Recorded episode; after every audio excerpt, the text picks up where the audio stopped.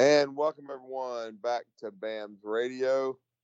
University of Alabama bouncing back, getting a big road win on the road in Oxford, Mississippi. The seventh straight win against the Ole Miss Rebels for the University of Alabama. Wasn't easy, and we all agreed it wouldn't be last week on BAMS Radio. I, I picked 38 31. Ultimately, I was definitely in the ballpark, but Alabama came out. They looked flat. They did not look, uh, you know, engaged early. But one thing I'll give Nick Saban's team is they continue to compete and fight and battle, and it's you know not aesthetically pleasing, and uh, sometimes it's hard to watch. But the University of Alabama gets a big win, 30 to 24, as they come back once again from a t- 10 point deficit down 17 to seven to the Ole Miss Rebels on the roll on the road, and they uh, clear the way for LSU, who survived uh, in the frigid, uh, frozen tundra of Arkansas, 13 to 10, uh, and then the Georgia Bulldogs 45 to 19 winners over Mississippi State on the road. So both those teams, that's that's your matchup in Atlanta. It will be LSU and Georgia, with Georgia being the huge favorite. Uh, you know, LSU has no room for error they had they'd have to win the game to have a shot at the playoff and still not you know i don't think be a, a short of one even though it helped them yesterday with the oregon ducks choking against uh, the washington huskies at home. So lsu with still an outside shot at the playoff. Alabama's sec and playoff hopes are dashed uh, is now they will uh, you know have to await a bowl game and try to finish out uh, strong with the two home games against austin Peay which they will win. It's just a matter of by how much. And then the Auburn Tigers, the Auburn Tigers finally winning a game for the first time in over a month uh, as they uh, survive against Dirt Neck and Jimbo Fisher, 13 to 10, and one of the ugliest football games you'll ever watch. But it was a raucous crowd over at Jordan Hare Stadium uh, as uh, they were, uh, you know, uh, fired up and behind Carnell Cadillac Williams who got his first win as the head coach of the Auburn Tigers in an interim capacity, as Auburn will likely name uh, a replacement and a permanent head coach after uh, the Iron Bowl against Alabama in a couple of weeks. But we're going to talk some Ole Miss. We're going to talk uh, a little bit about what uh, still uh, with William Redfish Barger about what he saw uh, against LSU. But we're going to, you know, start the show off as always getting thoughts from William Redfish Barger from 89 to 93, a member of the Alabama Crimson Tide and national champion, and an insider very close to the program. And then Thomas the Wizard Watts from the port city of Mobile, keeping us on the air and doing a great job, uh, you know, uh, with his analytical takes, both the inside the numbers and, of course, with the football game. And he was he was right on as well. He said it would be a very close game in Oxford, Mississippi and it was, and it was not aesthetically pleasing, but it was a win nonetheless. And we, as we said, the seventh straight for Alabama against Ole Miss. Well, William, I know we got uh, we uh, wanted to get your thoughts uh, first. Uh, I know uh, you were uh, texting with former teammates as you usually do. Not a pretty game for Alabama by any stretch, but they found a way to get a win and big because of the way once again they let one get away from them the week the week before in Red Stick. Yeah, and you know, like I said, I, I agree with you. I mean, at the end of the day, they they found a way to win. Um, you know, they didn't fold. Um, you know, Bryce Young was able to bail them out this time. You know, he wasn't able to do it at LSU or Tennessee, but um, it, it's just a, a, a growing, you know, kind of groundswell of you know people asking questions, and and I'm not talking about you know, somebody that I ran into yesterday pumping gas at the gas station. You know, these are former, you know, teammates of mine, and you know, they have some of them have kids that are, you know, walk-ons in the program right now.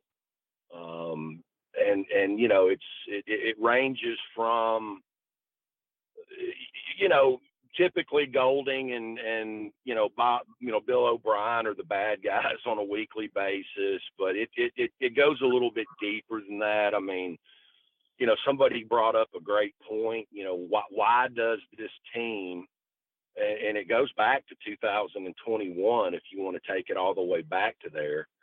Um, you know, somebody made the point that you know the only road game I've seen them look, you know, invested in and like they even wanted to be there or they had prepared was at Mississippi State last year. Right. Um, you know, A and M they got beat. Auburn they almost got beat. Um, you know, it was 50-50 in Atlanta versus Georgia two times. And then, you know, this year starting with Texas. And and you know, and I think that's a legitimate question. Um, you know, why do they go and and it, it's hard to even say with a 60,000 seat stadium that, you know, Ole Miss is a hostile environment. You know, I, I haven't played, um, you know, ball there since they expanded that stadium. When I was playing, I don't think it seated but about 40, but, um, you know, it, it's just disconcerting. I mean, um, you come out, uh, you know, you go three and out, you know, the, the whole first half was a, uh, you know, a late term abortion offensively. Uh, you know, defensively, they, you know, kept running that same little pitch play. Um, and, and nobody was, you know, keeping containment. You know, they, they were back shouldering Terrion Arnold to death, stuff that we've seen all season long.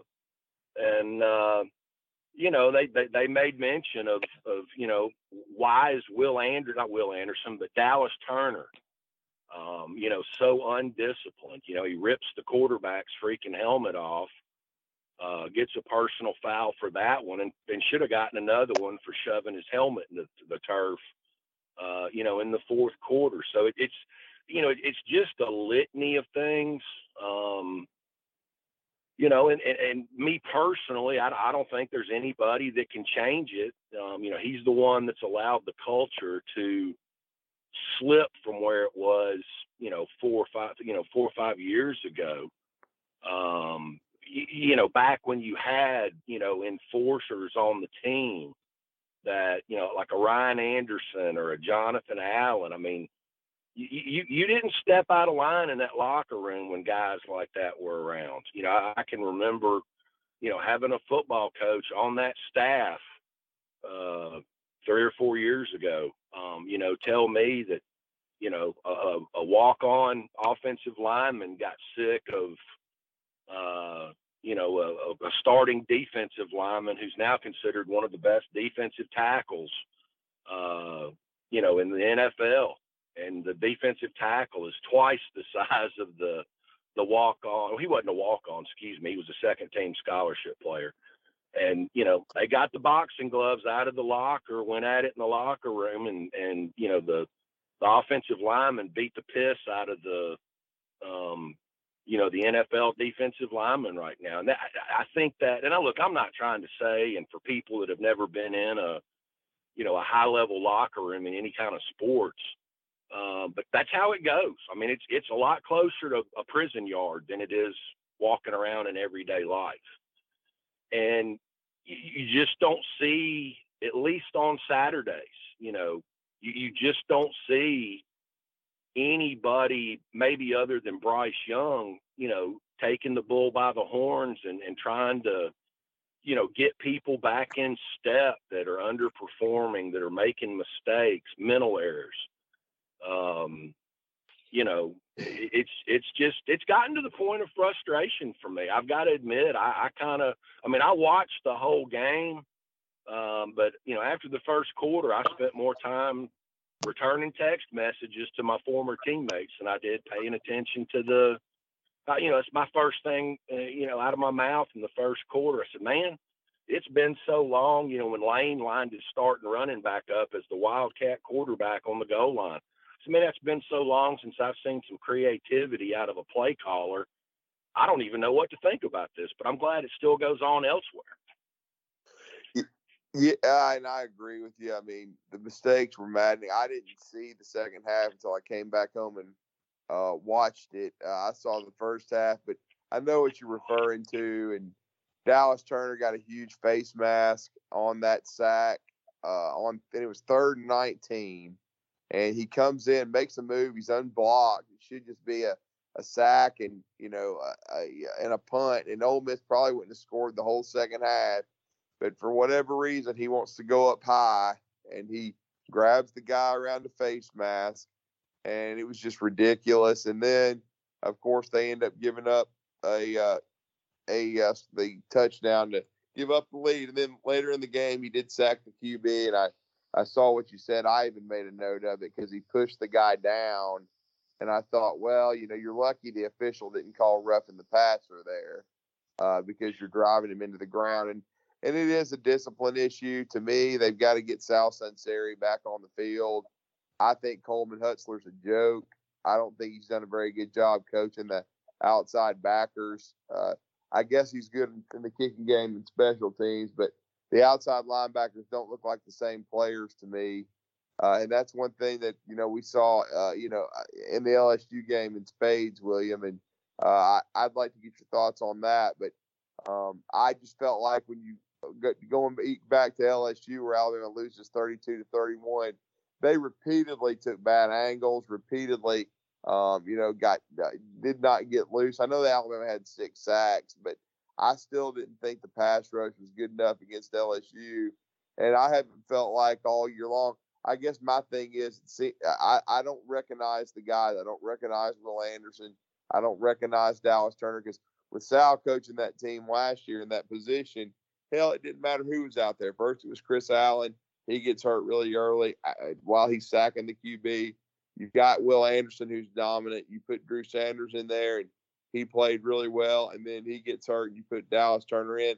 And Drew Sanders, I know they lost, but he was a, a pass rush deluxe against uh, LSU yesterday. To me, I just don't think that, that that position group, which is the deepest on the team still, as far as talent goes, though, I don't think they're getting uh, good coaching uh, along in the outside linebacker room right now from Coleman Hutzler. Well, staying on that side of the ball, you know, you know, a guy that, and he's never going to be a first round draft pick, but you know, just in the last couple of games, man, I mean, uh, Byron Young's making himself some money. Yeah. Um, he's played played really well the last couple of weeks. Um, you know, I see a, a high level of buy-in and, and performance on a weekly basis from Brian Branch. Um, I, I, like what I see. I, I, still think he's probably maybe spring practice for being a hundred percent after his knee injury, but I think uh, Deontae Lawson's got some dog in him. Yeah. Um, and, and I'm not going to ding him switching over to the other side of the ball, but you know, you know, Law comes in and, and they give him three or four targets and does a really good job yesterday. And then on the damn, you know, game winning touchdown, he's over there playing Mike Tyson's punch out with a with a Ole Miss defensive back in the corner of the end zone.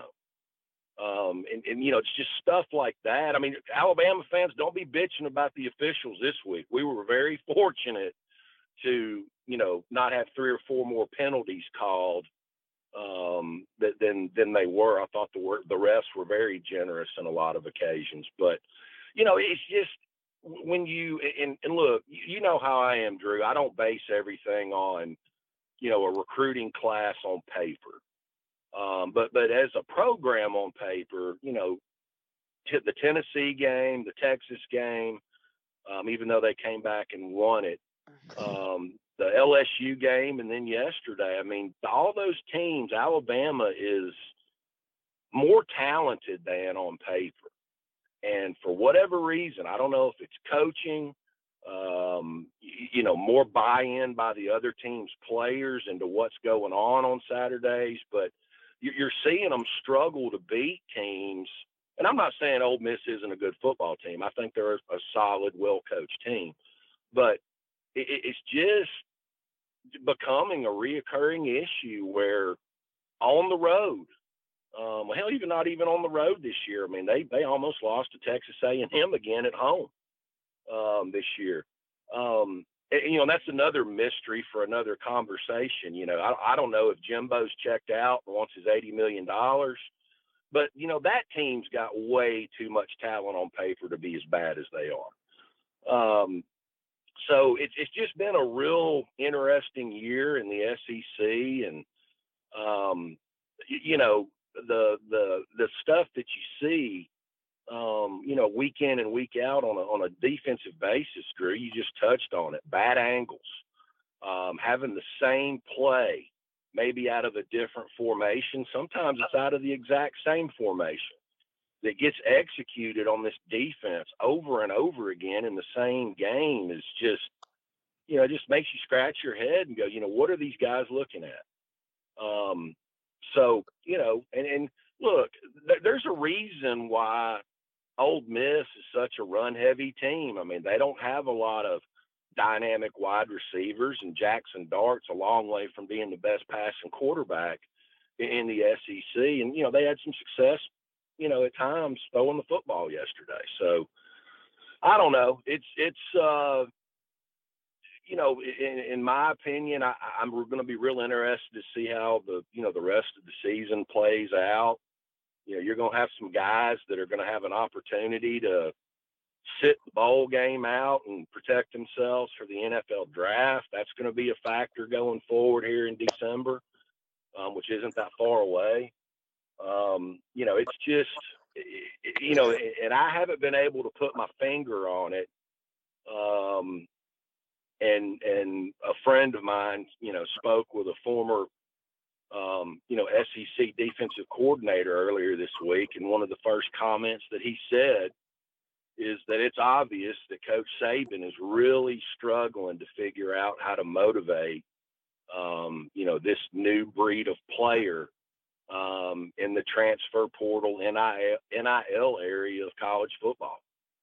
I, I think that's obvious at this point.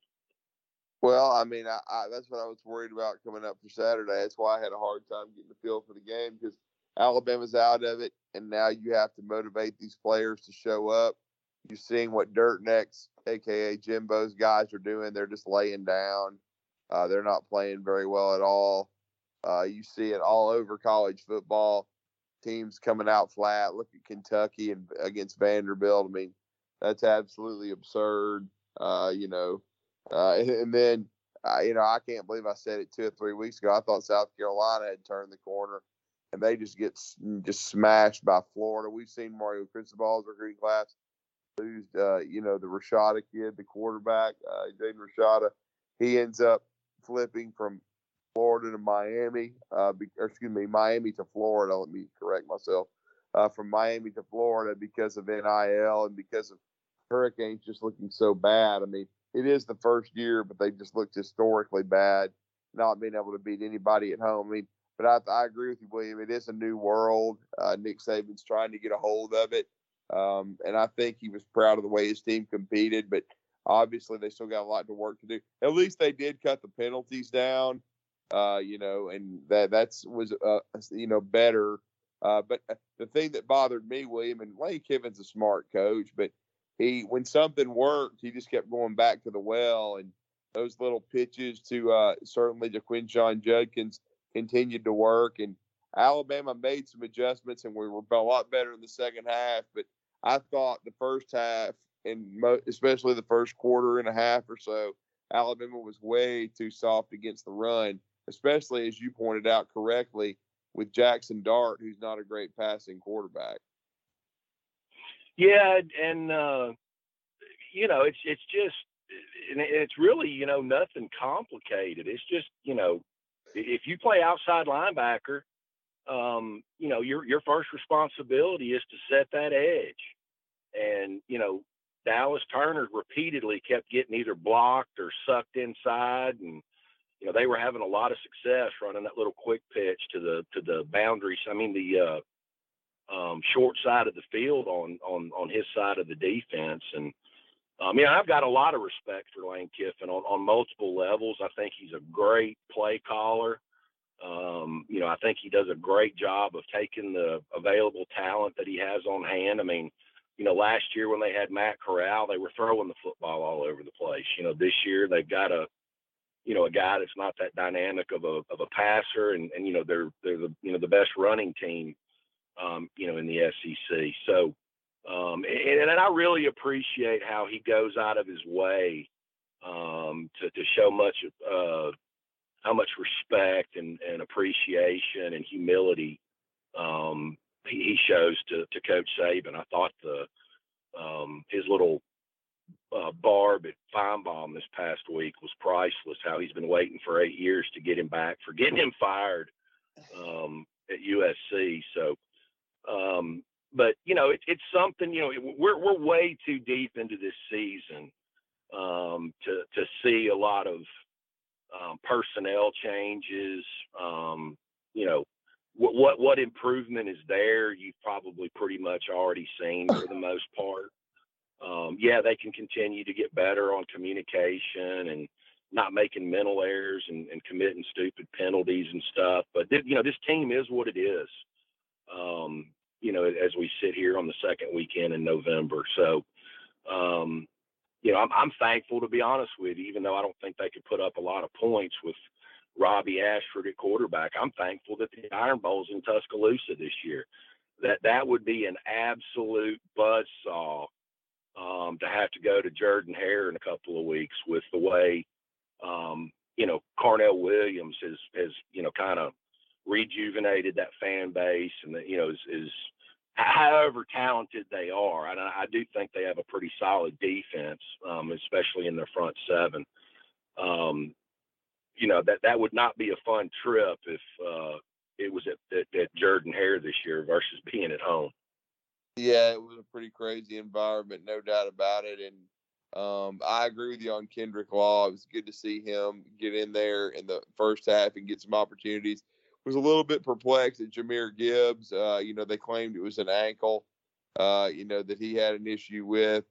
Uh, and so we didn't see him really after the first quarter, but he just didn't seem like he was engaged, William, and he didn't seem to have much juice. And I got to give Jase McClellan a game ball. Uh, you know, I've been critical of him, and at times he looked like he's lost his burst, but he ran hard Saturday, and he was the key to the running game in the second half. No, absolutely, and and yeah, I, I made that point to an ex teammate of mine that's convinced that the transfer portal is, you know, causing some can- cancerous stuff in the locker rooms. I said, well, it didn't seem to bother Jase McClellan yesterday. Um, you know, stepped up in a big way, um, made some really tough runs, a lot of tough yards after contact. Um, so you know, when when one guy's not available, that's that's what you want to see out of a a good football team is, you know, the next man. You know, that's what we're used to seeing. Um, you know, on a Nick Saban coached Alabama team is, you know, if if the if one guy's you know hurt or not available, and you know the next guy's up is is prepared, and, and you know the moment's not too big for him, and it wasn't too big for Jase McClellan yesterday. Uh, I agree. I mean, uh, yeah, Jase McClellan was, I think, the story of the second half. Uh, no doubt about it. I mean, I thought he ran with conviction. Uh, he ran with physicality. He was really the Jase McClellan I expected to see at the start of the season. I've been surprised that he hasn't been a bigger factor, though. I think the knee injury and recovering from it, uh, and you know yourself, you've had teammates that have had an ACL sometimes take a full year before you're completely back. Uh, maybe he's starting to hit a second wind that the latter, you know, this past, you know, the last uh, half of the season. Certainly, it'll be big for Alabama I, I was a little bit surprised that Jahmyr Gibbs wasn't involved in the offense. Of course, if the ankle injury is legit, you can see. Uh, that's what Nick Saban reported after the game. Uh, and then I think Eli Ricks went out with a little bit of a stinger slash concussion on the first play, and that's why we saw Terrion Arnold, who had the flu last week. Of course, there was a lot of geniuses on message boards that had Terrion in the transfer portal, uh, but of course, uh, is uh, you know when when uh, a guy you know loses his job or uh, you know or if he gets sick or injured and you don't know that at the time a lot of people jump to conclusions but again uh, you got to give you know you know Jase McClellan a lot of credit for stepping up. Roydell gave him some good reps too, no doubt about that. But it was good to see uh, Jase bring the wood, and, and it was you know uh, just a little over hundred yards, but most of it was in the second half. And they finally helped Bryce Young a little bit because I've been critical of Bill O'Brien lately. Um, certainly, I thought he did a solid job last year, but this year there hasn't been any creativity, and I think he's put too much on Bryce Young. But they finally stayed patient with the run. I felt like William, honestly, uh, in in, uh, in the fourth quarter against Tennessee, and even you could even say, uh, you know, in the LSU game, that I didn't think Bill O'Brien stayed patient enough with the run. Where I, I thought he put too much on Bryce Young. You're talking about, and th- this is what I was hoping to see yesterday, and we didn't see it. Thank goodness. only 33 pra- passes from Bryce. I didn't want the pass attempts to get up in the 45 to 50 range as they did against Tennessee and LSU. No, and I, I agree with you, and I'm starting to wonder if if Bryce hasn't re-aggravated his shoulder. Um, you know, he Yeah. threw plenty of deep. Good point. He threw plenty of deep balls, you know, against Tennessee, and and threw them well.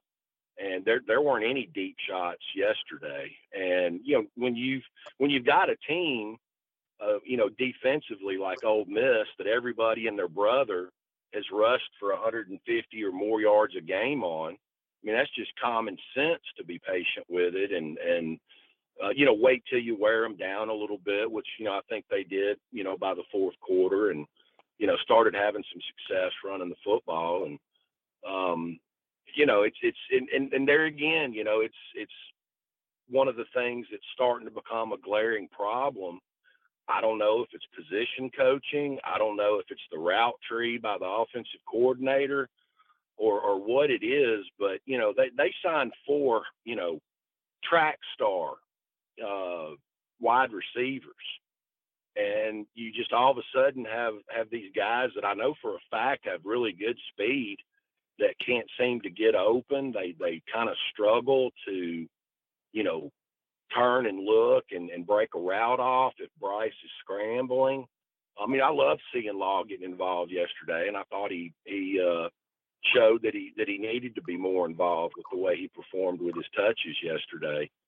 Um, but you know, I, I personally felt like going into this season, um, you know, with obviously Harrell's been hurt, um, you know, Gibbs has been up and down, but I, you know, I really thought with the injection of these, you know, true freshman wide receivers, you know, that was going to kind of mitigate the loss of Metchie and uh, Jameson Williams a little bit. It, it obviously hasn't, but you know, it's it's. I'm sure it's been a real frustrating year for Bryce Young. You know, having to, you know, battle through the the shoulder injury and and things just on a consistent basis at least you know, just just not being able to execute, um, you know, week in and week out on a real consistent basis. You got offensive linemen jumping off sides.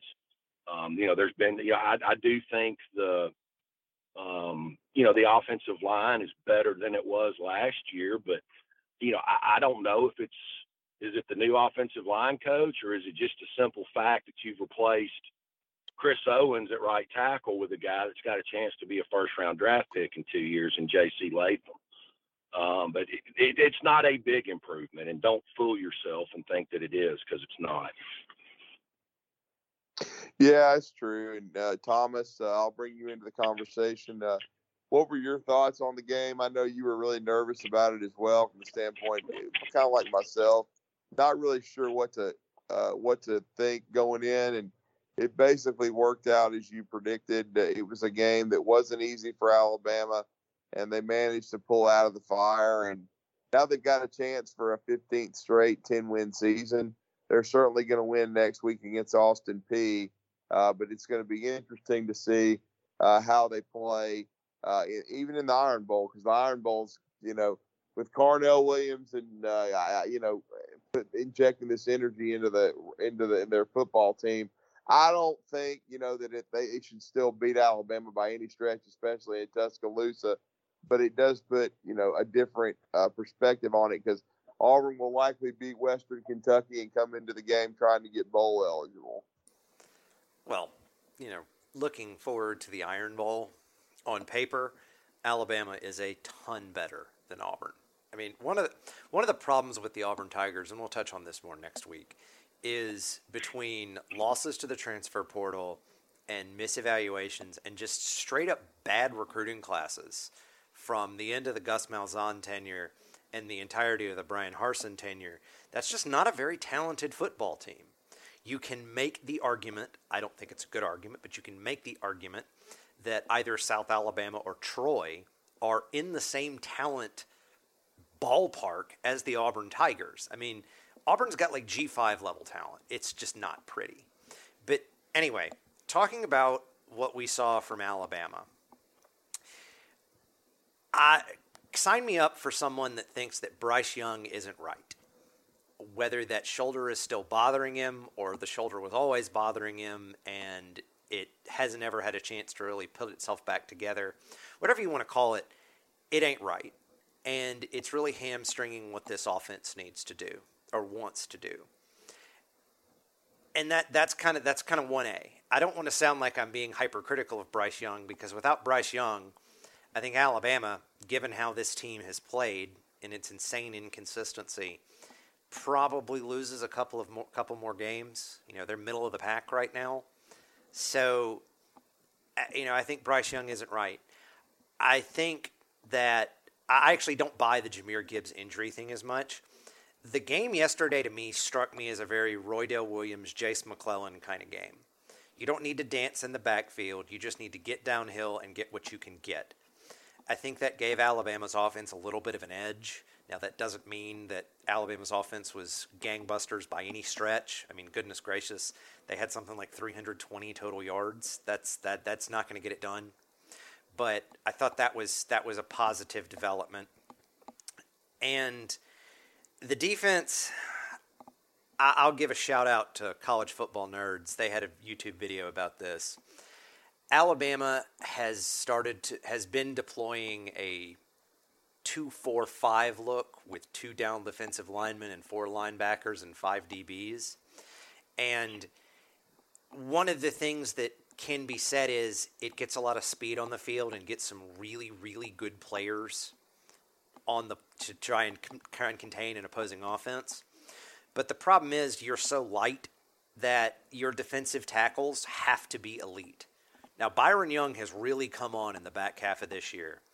But Timmy Smith gets solo blocked way more than a former five star should.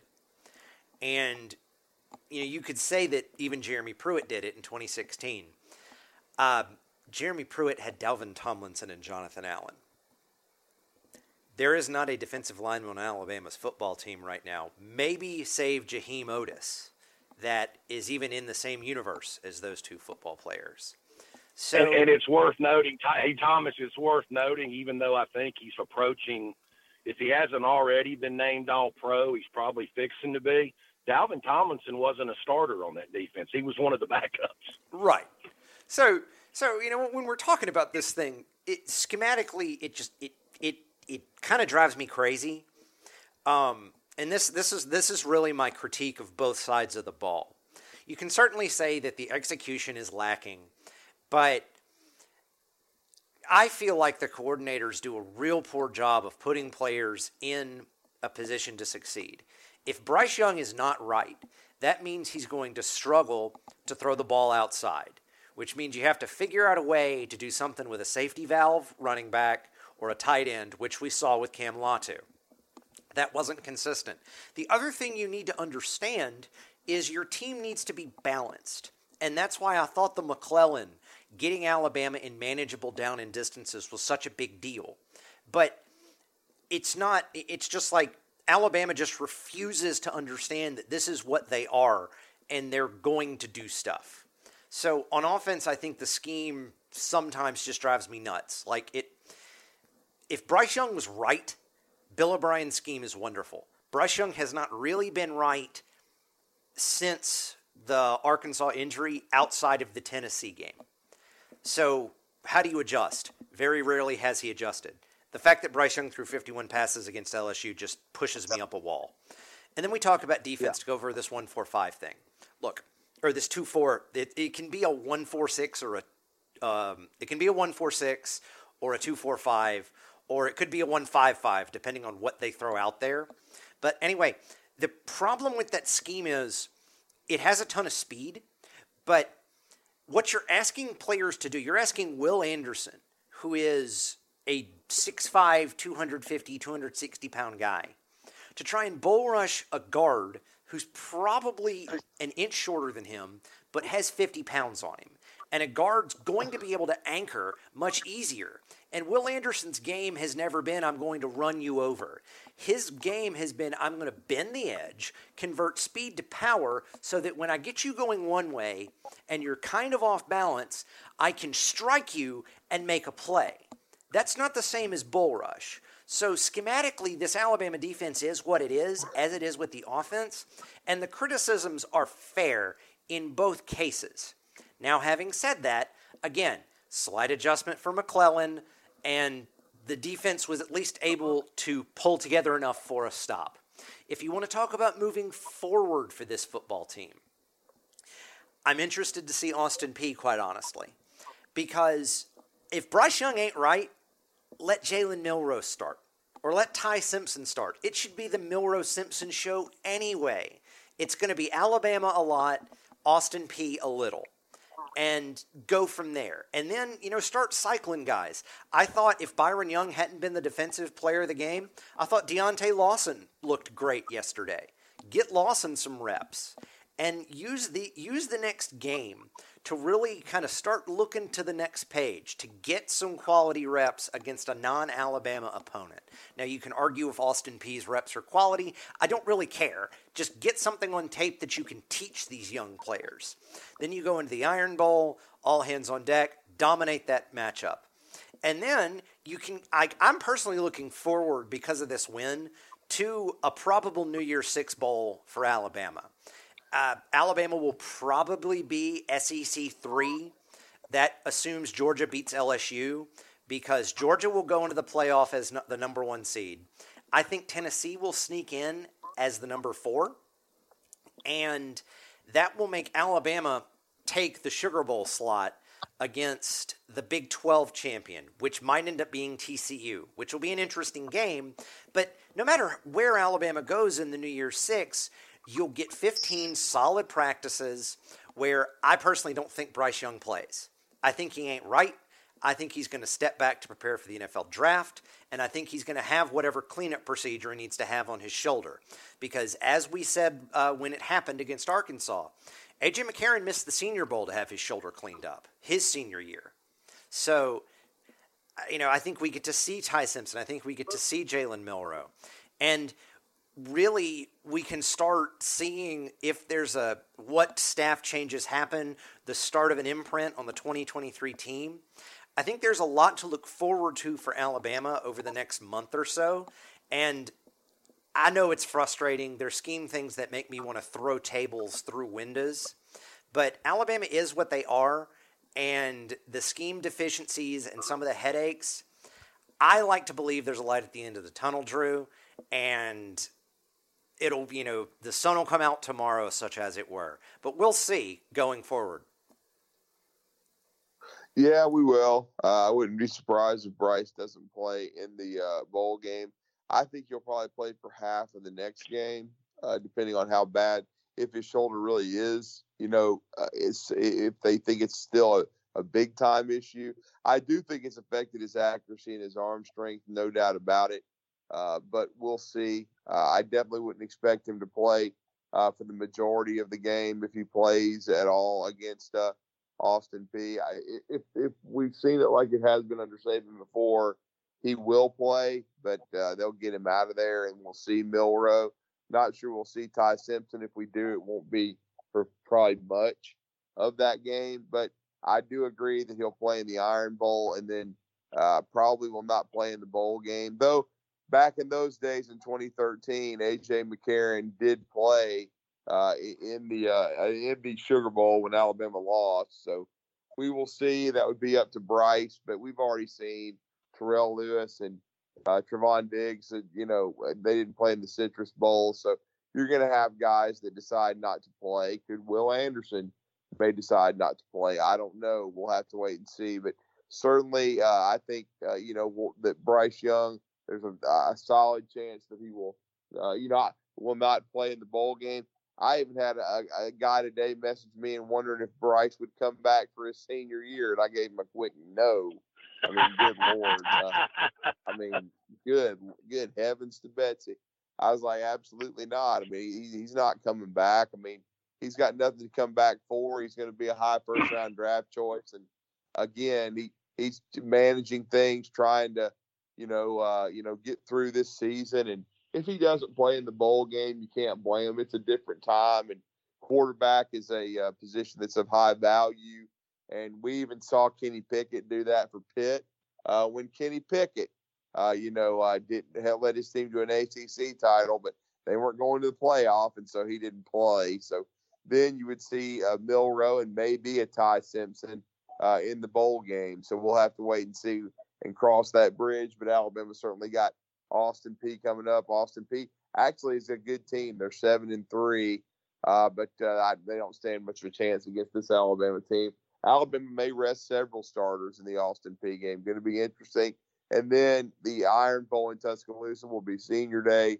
A lot of guys that uh, uh, have played a lot of football for Alabama. It'll be their final game in Tuscaloosa before the bowl game, and so uh, I, you know, besides Will Anderson though on defense, I don't know how the, any of these other seniors would think they've got good enough film to not play, huh, because I mean I think they do need to, uh, you know, put together some solid performances, uh, no doubt about it, and they have been shaky at best. And you know, this defense has frustrated me with not being able to get off field, not consistently rushing the passer, uh, you know, mis- mental mistakes and things of that nature, uh, you know, in the back end and, and, not forcing turnovers. But hey, a win is a win. Uh, they got to win against uh, Ole Miss, and uh, you know, they, it's it was a it was good for the players to show a lot of toughness to to show they could come back again. Just want to be more consistent and anxious to see the changes Coach Saban makes. That's what's going to be interesting because he's the one that's got the pulse of the program better than anyone else. So it's going to be interesting though going forward. Well, and and also too, I mean, and it, I, I talked about this back in August, and you know, I I think it's been more than obvious and proven correct that you know if if, if an Alabama fan wants to have a fun little uh, work study to do this week. You know, go, go back and, and pull up 2019 recruiting class. And going forward up until this point, I, I think they do have a chance to um, fill in some gaps with, with this year's class. But, but, you know, I think there's only been four starters emerge. Evan Neal being a three and done, one of the four from that 2019 class, there were tons of misses on the front seven on defense and on the offensive line, and 80% of that class is gone. You know, they've all transferred out um, try and find greener pastures to get playing time on.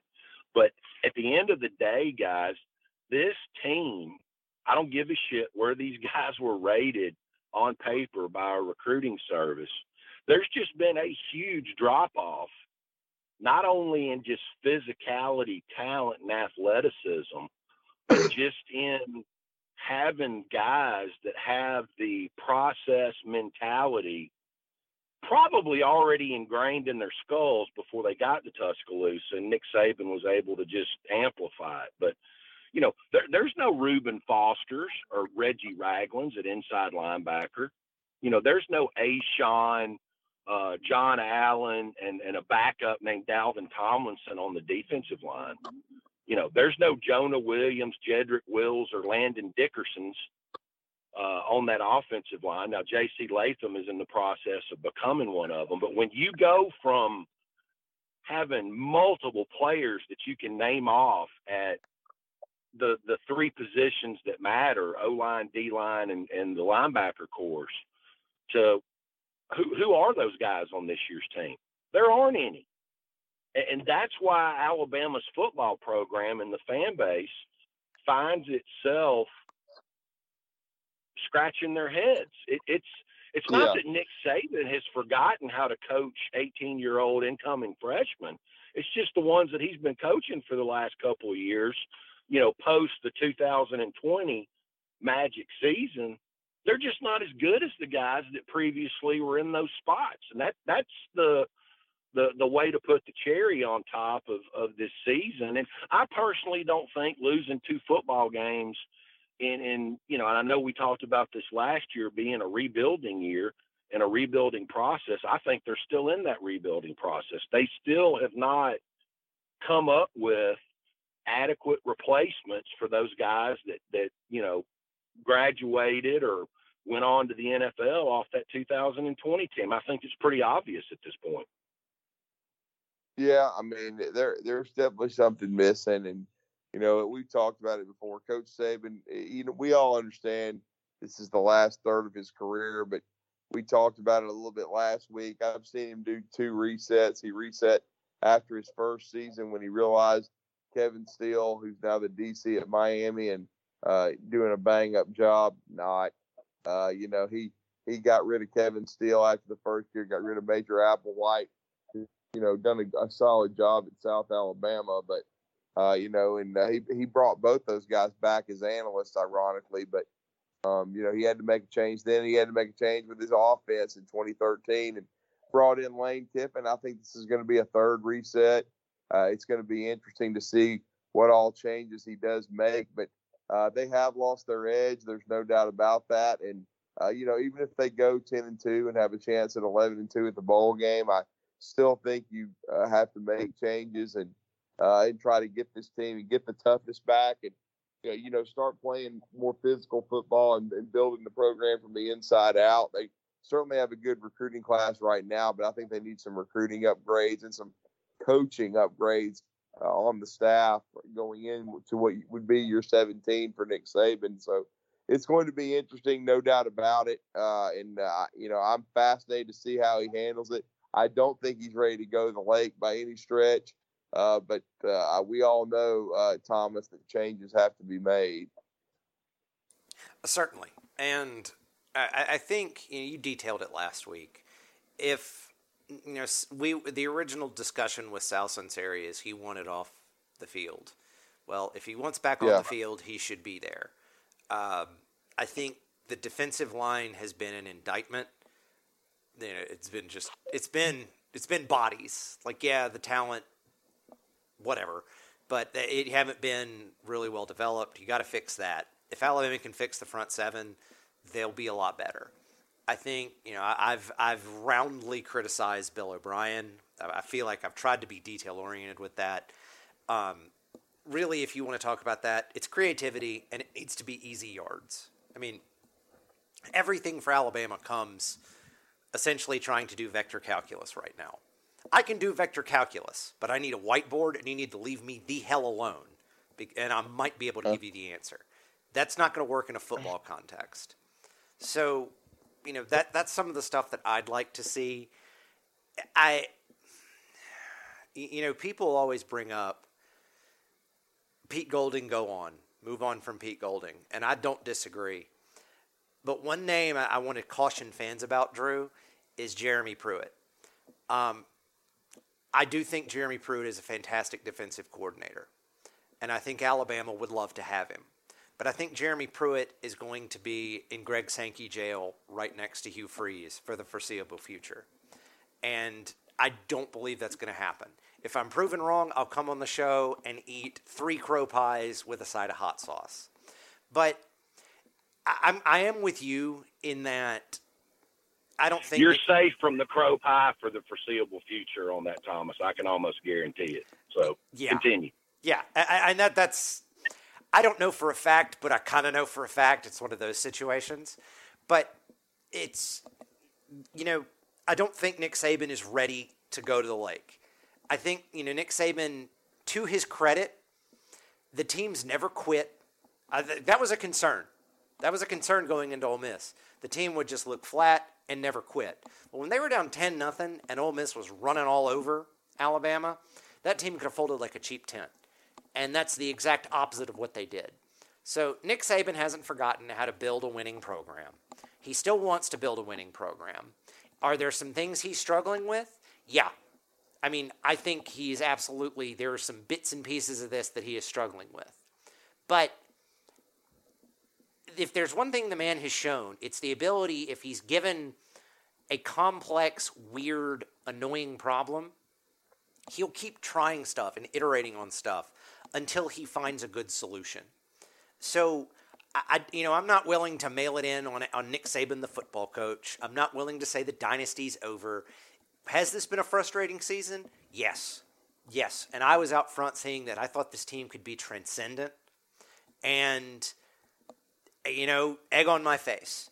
But there are guys that need to move on. There are things that need to be reconsidered. And you know, if the worst thing that happens during Nick Saban's tenure is one of his most talented teams goes 10 and 2 in the regular season and then 11 and 2 for the season in total, that's not a real bad spot to be in, Drew. So, you know, for me, again, just to echo what I said earlier, Alabama should beat Austin Peay a lot to a little, and we roll into the Iron Bowl with where should be a decided favorite and then the fan base can get excited for the changes that we've kind of talked about. We'll see who goes, who stays. How does the recruiting class close out? Because we are getting into national signing, the early signing period, whatever the hell it is. And some of those kids, they'll be part of the immediate reset. Uh, we haven't talked about recruiting, Drew, but I'm sure you saw, I believe it was Justice Haynes made the comment amongst the incoming recruits that they want to do what they can do to get back to being disciplined because they see some of the problems too. I think that's very heartening for one of the best players in the class to say something like that. Now, it's an indictment of the current group, but at least someone comes in understanding that. So, you know, there's still a lot to be happy about and a lot to look forward to yeah. for Alabama, Drew. Well, there well, is, and, and you know, go ahead, Tom, go ahead, William. Yeah. Well, I was just going to piggyback off of what Thomas just said. I'm gonna give you my take on Nick Saban's longevity and what I think his dilemma is um, with his defensive coordinator. Um, Nick Saban's got somewhere between 75 and 80 million dollars worth of reasons not to go anywhere anytime soon. Um, I, I, don't know if anybody is got that kind of money outside of a Michael Jordan or a Shaquille O'Neal to, to, to walk away from $80 million um, or however much is left on that, that contract he just signed so, a year ago. So, William, you're saying he's got at least one Jimbo Fisher's worth of money out there. yeah, and ought to have quite a bit more sitting in the bank. Um, but th- this is where I think he's at the crossroads with with Pete Golding. I think he's got a guy that can stand up in front of a grease board and has a very, very high football IQ when it comes to scheming on a on a Monday morning, um, coming up with you know packages and plans for the upcoming game. Um, I, I think he is emotionally attached to Pete Golding. I think he likes him. Um, I think there's probably maybe the the chance of buyer's remorse there that he doesn't maybe want to admit he was wrong for giving him his shot in 2019. But where I think Pete Golding is consistently coming up short, um, especially this year, is his inability to see things. And I don't know if he could see it better from the press box or not.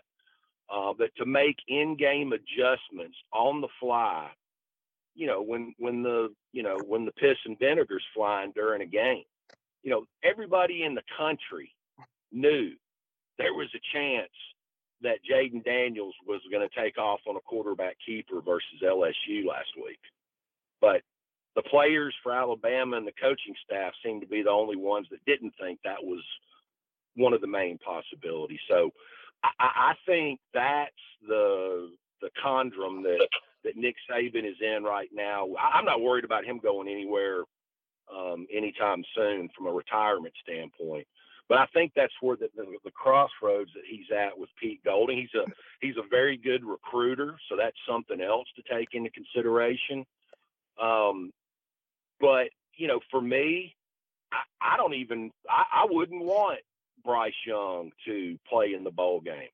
I, I think they need yeah. to turn this bowl practice into spring practice 1.0 and start trying to weed out some of these malcontents that don't want to be there, that don't want to do it the process proven way. And, you know, what, what, what's, you know, we, we saw it work out in a great way at the end of the 2010 season. You know, you had injuries, you had a couple of players that had been dilly dallying around with agents and were more worried about their NFL futures than the 2010 season record. I mean, it worked out widely wildly successful against Michigan State. But you know, I don't know if that's the best route to take. I, I don't care if Alabama loses two games or three games this year. If if a third loss would give them a jump start on trying to figure out who the right guys are for the you know the the two deep roster for the 2023 season, it, it wouldn't bother me if they took a loss from somebody that you know like you know Utah State or Oklahoma in, in years past. I think the reset, finishing off this recruiting class, and figuring out outside of they're just not as talented this year as they have been in years past supersedes one more win on their belts. Yeah, no doubt about it, and I, I agree with that. I mean, I wouldn't mind seeing it, uh, certainly, and uh, I think at the very least, even if Pete Golding returns, and that would that would definitely surprise me. Though he's had five years, but definitely need to get a Sal Sunseri back. The defense was better with him there, and go get a big time defensive line coach, a Bo Davis, someone just that's going to get more production out of this D line and make them more hard nosed and recruit better than Freddie Roach, uh, and uh, at least surround Pete Golding with some better coaches. And I agree with William; he has evolved as a recruiter since he first got down there. There's no question about and that. And I, I'm I'm going to jump on Thomas's crow pie train real quick, Drew. If Sal yeah. Sunseri is not back on the field in 2023 for Alabama, he's going to be back on the field for another school not named Alabama. And if I'm wrong about that, I'll take the crow pie. Oh, you talking about with Sal? Well, yeah, I, then I, bring back yes. Sal. It's that simple. Bring Sal back on the field. But go ahead. Yeah, yeah, yeah. I agree. I mean, 110. percent I totally agree with that. No question about it. And so uh, we're going to, and it looks like Desmond Ricks, and I was even hearing Kelby Collins will be taking official visits for that Iron Bowl weekend. Still don't know how heavily Alabama wants Kelby Collins. They certainly want Desmond Ricks. They need another corner in the class. So we will see how that goes, and we'll continue to monitor recruiting. Speaking of recruiting, unfortunately in basketball, Caden Cooper, some bad news for Alabama yesterday. He goes to Oklahoma, back to his uh, home state from Ada, Oklahoma. He's at the Skills Factory in Atlanta. He he becomes a Sooner. So Alabama, if they get it, they'll have one more scholarship they can give in basketball. Probably, though, I would say they may wait and look in the transfer portal after the season. And speaking of the season, uh, since we last spoke with you, Alabama 2 and 0 when it counts. Uh, the team they beat in the exhibition play, though, Southern Illinois, they beat them 73 64. Southern Illinois in Foster Auditorium. Uh, but uh, the uh, Salukis go on the road and beat Oklahoma State by a point in Stillwater. So that made Alabama look uh, pretty good. And then Alabama was impressive against Longwood, uh, who was the champion of their league in the regular season and tournament, and went to the NCAA's 75 to 54. Uh, they dominate the glass with 67 rebounds. They play very good defense. Uh, they end up with Brandon Miller with 14 points, 13 rebounds, 14 for freshman Rylan Griffin off the bench. Uh, Alabama is uh, very, very impressive. Mark Sears with 12 points, the transfer at uh, point guard from Ohio U and from here in my North Alabama area at Muscle Shoals. 12 points, 10 rebounds, five assists. So they didn't shoot it very well, but they played good basketball. I wanted to see them rebound better and defend, and they certainly did that. And then it carried over. The shooting improved dramatically uh, as they take on uh, Liberty on Friday. Liberty, of course, another one of the better mid-major programs in the country under Richard McKay. It ends up being a 90, uh, 95 to 59 win for Alabama. Once again, the defense and rebounding very strong, out rebounding Liberty 45 23, uh, defending very well with their length. And you saw Alabama do a great job on the boards, uh, eh, or excuse me, cutting down the turnovers. They cut them from 19 to 15. They forced 14 turnovers. And then the shooting, 52% overall, 10 of 22 from three point land uh, as they were able to shoot the ball much better. Brandon Miller with four threes and 20 points, the uber athletic and, and talented freshman. Mark Sears with another great uh, performance, 8 for 11, 22 points. And uh, Rylan Griffin once again with double digits off the bench. So Alabama played at a really high level on both ends of the court against a quality opponent, and they will take on South Alabama at 9 o'clock coming up on this Tuesday you know, in Mobile, and then uh, Jacksonville State on Friday. So we'll talk more about that on next week's BAMS Radio. Uh, I will not be attending this coming game. I will be uh, doing a, a, Thanksgiving basketball tournament against Austin Peay. But I will follow it very closely. Hopefully, get a chance to watch it uh, before we do BAMS next week. Uh, you know, and of course, the and don't forget everybody, you may have to go ahead and get the streaming service. It will not be on SEC Network against Austin Peay. It's going to be on SEC Network Plus. So you may have to spend a little money to stream the game, as uh, Alabama playing against the Governors is not going to be a featured SEC game. So just making you aware of that. Uh, you know, we're hoping for a, a, lot of young players to get to play, and for Alabama uh, to move on to nine and two, and then we'll be previewing the Iron Bowl next week. And uh, certainly, we expect Alabama to play a lot of guys and be impressive. The eight and two Alabama Crimson Tide against the seven and three Austin Peay Governors, but. For uh, Thomas the Wizard Watts, for Liam Redfish Barger, it's been a very informative and uh, you know entertaining discussion and uh, and you know I think it, an interesting episode of BAMS today because we're all really we're looking at the at the current season trying to finish it off the right way, but also very intrigued about the future, the changes Nick Saban may make, and like William said, very good point about the bowl game. You know, being a spring practice uh, 1.0 and starting to reset this team, see who really wants to be there, and of course get a, uh, a look at the quarterback competition uh, between Jalen Milroe and Ty Simpson. But for my two compatriots, I'm Drew DeArmond. It's been another great edition of BAMS Radio. We thank you for supporting us uh, and, and uh, continuing to listen to the show. Uh, we'll talk to you next Sunday. For my two compatriots, I'm Drew DeArmond. Good night, everybody, and roll tide.